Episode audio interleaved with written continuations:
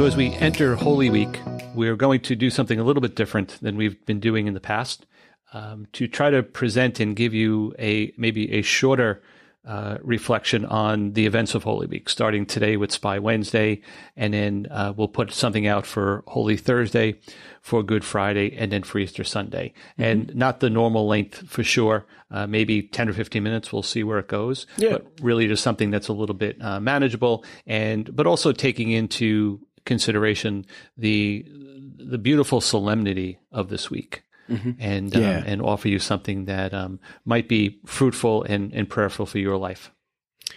So why don't we begin, everybody, um, by just uh, kind of just centering ourselves uh, and giving ourselves over to our Blessed Mother, who, as Saint Luke says, um, held onto all of these things in her heart uh, and pondered them and so, as we ask our help to ponder the mysteries of what our Lord goes through this week, uh, why don't we just um, uh, put ourselves in her presence? In the name of the Father, and of the Son, and of the Holy Spirit. Amen. Amen. Hail Mary, full of, full grace, of grace, the, the Lord, Lord is with thee. Blessed, art thou among women, and, and blessed is the fruit of thy womb, Jesus.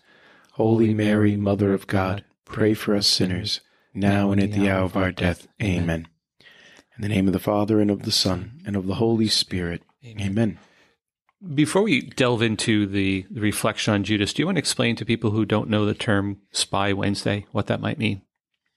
Yeah, so Spy Wednesday is uh, this the title that has been given to this day uh, that uh, highlights the the gospel that uh, that Judas has been plotting and scheming uh, in his heart to uh, turn over our Lord for for the small price of thirty pieces of silver, uh, and and the betrayal of that. Uh, but we see the uh, the role of Judas, not the role of Judas, but Judas's uh, life is kind of put on display here throughout all of Holy Week. We see in Monday's Gospel that uh, Judas rebukes Mary for anointing our Lord's feet uh, with the oil. And uh, he says, well, what, why isn't this sold for 300 days' wages and given to the poor? And it wasn't because of, it wasn't because that he wanted to help the poor at all. Uh, he was selfish and he was looking at this for a money deal. Um, and that the intention of his heart was, you know, our Lord knew his intention and, and put him in his place at that point. And then on Tuesday's gospel, we we hear the the Last Supper account from St. John, uh, where uh, they're all reclining at table, and uh, there Jesus has said, "One of you will betray me," and John asks him, "Who is it?" And Jesus says, "Well, the one who uh, dip, who, the one whom I give the morsel after I dip it into the dish." Now he gives it to Judas, and everybody, nobody has a real clue. We know, but at that time, nobody else knew. Everybody thought that Jesus was telling Judas after he gives him the morsel, says, Go do what you have to do quickly. And they all thought, as John describes in the gospel, that he was going to help out the poor or make a donation somewhere. And so they didn't even think twice. Uh, but at that moment, John makes a point to stay to say that Satan entered into uh, Judas at that point, and the evil intention was like manifested in his heart. And then uh, Wednesday in today's gospel, uh, we hear from Matthew's account of the Last Supper, uh, where uh, Judas. It starts off with Judas, you know, betraying our Lord for thirty pieces of silver. Judas has always been an interesting, well, maybe since college has been an interesting figure for me because when you, he didn't just come from a, a peripheral figure that was in the orbit of, right. of the 12 like jesus chose him. He chose him. And I, I, think i sometimes fall into the trap of making him black and white. It's like the 11 were good and judas was bad. Right. As if there's no subtlety there's no nuance. There, there had to be a reason jesus called him. It's not like jesus well i got 11 out of 12 right. Right. You know? There, right. there had to, there had to be a reason. And i think the one of the keys to it is the line you just read at that moment evil entered his heart so let's let's delve into that a little bit mm-hmm. and and put it on ourselves and where can evil enter our heart Yeah. You know, St. Augustine talks about concupiscence and how, you know, the, the effects of original sin, that bad things look good. They look palpable. And, and that's where the devil strikes us. You know, when, when he can make bad things look good. And, um, Augustine will go on to say, and even when we do know, it's sometimes we don't have the capability of resisting it. So the first reading, I think, offers us a little bit into that, um, I don't know if I like this term, but the spiritual armor. I guess it works. Yeah. You know, to be able to resist the same temptation. Spiritual insight. Yeah. I, I like insight better. Yeah. Um, I don't care for the the war image, but um, from the from the reading from Isaiah, the Lord has given me a well trained tongue that I might know how to speak to the weary, a word that will rouse them. Morning after morning, He opens my ears that I may hear. You know? And I have not rebelled. Yeah. Yeah. And that, I, you know, we were talking about this a week or two ago. I can't remember, but that, um, that constant need for prayer. We were talking about the garden. Yeah. You know, Yeah, the, the yeah. woman caught in adultery and it starts in the garden we'll be in the garden on, uh, on Thursday night On with Thursday Jesus. night. But, um, that, that attempt to, to at least reach out to God, um, to say to guide me and, and give me the capacity to operate as you would. Uh, you know what's coming into my mind right now? You know that Merton prayer, that very famous Merton prayer? Oh my goodness, yes. Dear God, I, don't know where I'm going. Yeah. And and there's a line in there, and just because, and I'm I hadn't looked this up, but I believe it says something because I had the desire to please you doesn't mean that I am. Right. But even go into prayer with that humbleness. Yeah. Say, I'm, I'm Yeah. giving this a shot, and I don't exactly know where to go with it. Yeah. And and and you wonder what was going on in Judas's life. Did that stop? Yeah, I, I think, and we were just talking about this before we we pressed the record button here. Is that um, it, it seems that the one thing that one of the things that Judas struggled with, um, I think, if there were two things that we could highlight, the first is that he lacked a, a strong conviction Yeah. for the Word of God. Yeah. You know, a strong, say, moral conviction, a, a- a strong conviction for hearing what our Lord says and in internalizing it. Uh, And I would even go a step further with that. I agree with that. Even we can conjecture a moral conviction about anything.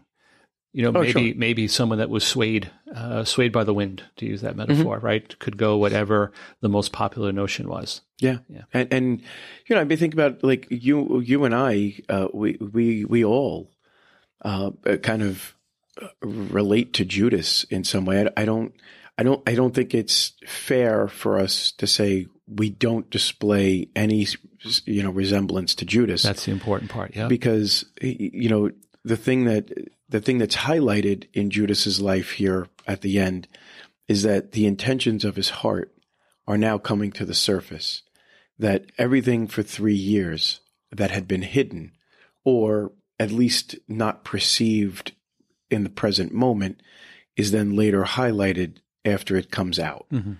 uh, and and we see that like you know how many of us hear hear the word of God, come to mass, do Bible studies. You know, we're we're we're trying to desire a deeper knowledge of of of the word of God and and and all that Christ is teaching us, and yet we still fall into moments of betrayal. Mhm. Uh, you know, that's why like I. I I love what you know what you had read about from the prophet Isaiah here on this Wednesday morning. Is that like it says that you know uh, that uh, like morning after morning he opens my ears that I may hear like that this this this journey of faith, this journey for uh, I guess you could say moral certitude, uh, Mhm. cer- you know, to become more convicted uh, in in doing the right thing and and listening to our Lord is a day by day, moment by moment uh, conviction of allowing us to hear not just with our ears but like with our heart Mhm. what our Lord is trying to communicate to us and what what is it saying to us about those secret sins or the the lack of um, you know the the lack of conviction in our own hearts Mhm. You know where the manipulation and, and the deceit come in along those lines, it's striking me as you were saying that, in that Jesus saw, excuse me, Judas saw everything that Jesus was doing for the three years, particularly when he exhibited mercy to others. And Yeah. you know, and we're going to talk about this on Friday again. We talk about Good Friday and juxtapose it with Peter. So if you're listening to both of these, you'll hear us say it again. But I think it's important, just in case you're not listening. You know, we don't, people don't listen to both. Is that you know where where Judas really went wrong was not accepting God's mercy, and he of all people had seen it. That's it. Yeah, that's the second one. Like the first one would be like this, you know, l- like really owning and and and and grabbing Yeah. the words that our Lord was was saying to change and convict his heart from that deceit. But also too, the second thing is accepting the mercy. Yeah, I mean, not he, trying w- to exact it on his own. he was probably there when Jesus was talking about the prodigal son. Yeah. and like went over his head, or or he Yeah. just didn't have the moral courage to say, "Okay, that's me," and and go back to him, because with all the things that Jesus forgave, he would have forgiven that. I mean, to forgive anything. I mean, I mean, just we just a couple of weeks ago, last week, Mhm. Talked about the the woman caught in adultery, yeah. hmm the the woman at the well, who had like With the seven husbands. the seven husbands. Yeah. I mean, how many how many different Mm-hmm. people with you know a lot of baggage Yeah. were forgiven, and Judas, Judas couldn't accept it. this is probably you, something you could speak to far greater than I because of your role in the confessional. Um, but I would imagine so many people carry with them what they believe is the unforgivable sin. That if I if I recognize what's going on in my heart right now, God will never forgive me. Right. You know, Yeah. and um and, and maybe that's what he was carrying, but but it's a shame because and then it's a shame, but then we do it too. Well, yeah, we we all do it, and and that and that is a the big temptation. Just relating Judas's example here to ourselves is Mhm. is allowing ourselves to like we have to forgive ourselves not only uh, when we go to confession to seek the Lord's forgiveness, but then what comes with that is praying for the grace to forgive ourselves Mhm. and stop looking at the past and allowing the past to define our present and future Right, right. because that's then we start to when we do that and we continually do that we then become more and more discouraged and fall into despair Mhm. And that is the very thing that uh, our lord you know uh, that's in the scriptures says that's it's you know it- it's the it's the the unforgivable sin it's it's despair Sin does not want to be forgiven. and and when we talk about Right. complete despair, it's like what Judas ends up doing, Yeah. kind of thing. Yep. Um, uh, so yeah, it's it's it's not taken. You know, Judas Judas n- never took firmly the words that he had been hearing for three years, Mhm. and didn't receive, didn't want to receive the mercy. Yeah. Uh, all of it could have been forgiven. Our Lord loved him just as much as he loved all the other 12. He chose him. Mhm. He didn't want to set him up for failure. Right. He wanted to see him flourish and succeed. Um, but Judas had a choice, and Judas didn't do it. Uh, and so, like, I guess today, uh, you know, and as we kind of journey forward, it's like, all right, let's now let's let's take Judas's life and say, okay, uh, I don't relate to him at all because I'm not the evil villain in this great story, but rather like say, well, how do I relate Yep. to Judas and say, where do I have to change that in order to become, you know, uh, more deeply enrooted and uh, solidified in my relationship with Christ? And uh, to further that, and then what can I do day by day to build up the the the spiritual strength Yes. to be able to do the right thing when the when the moment calls? so yeah, when the moment calls, Yeah. I I don't Mhm. I don't fall into betrayal. Right, right. Yeah. Yeah. Well, we thank you for uh, for listening, and um, we'll be praying for you, and, and please pray for us as Holy Week continues. And then tomorrow we'll be back with uh, just a few thoughts similar to today on on uh, Holy Thursday. Have a beautiful night, everybody.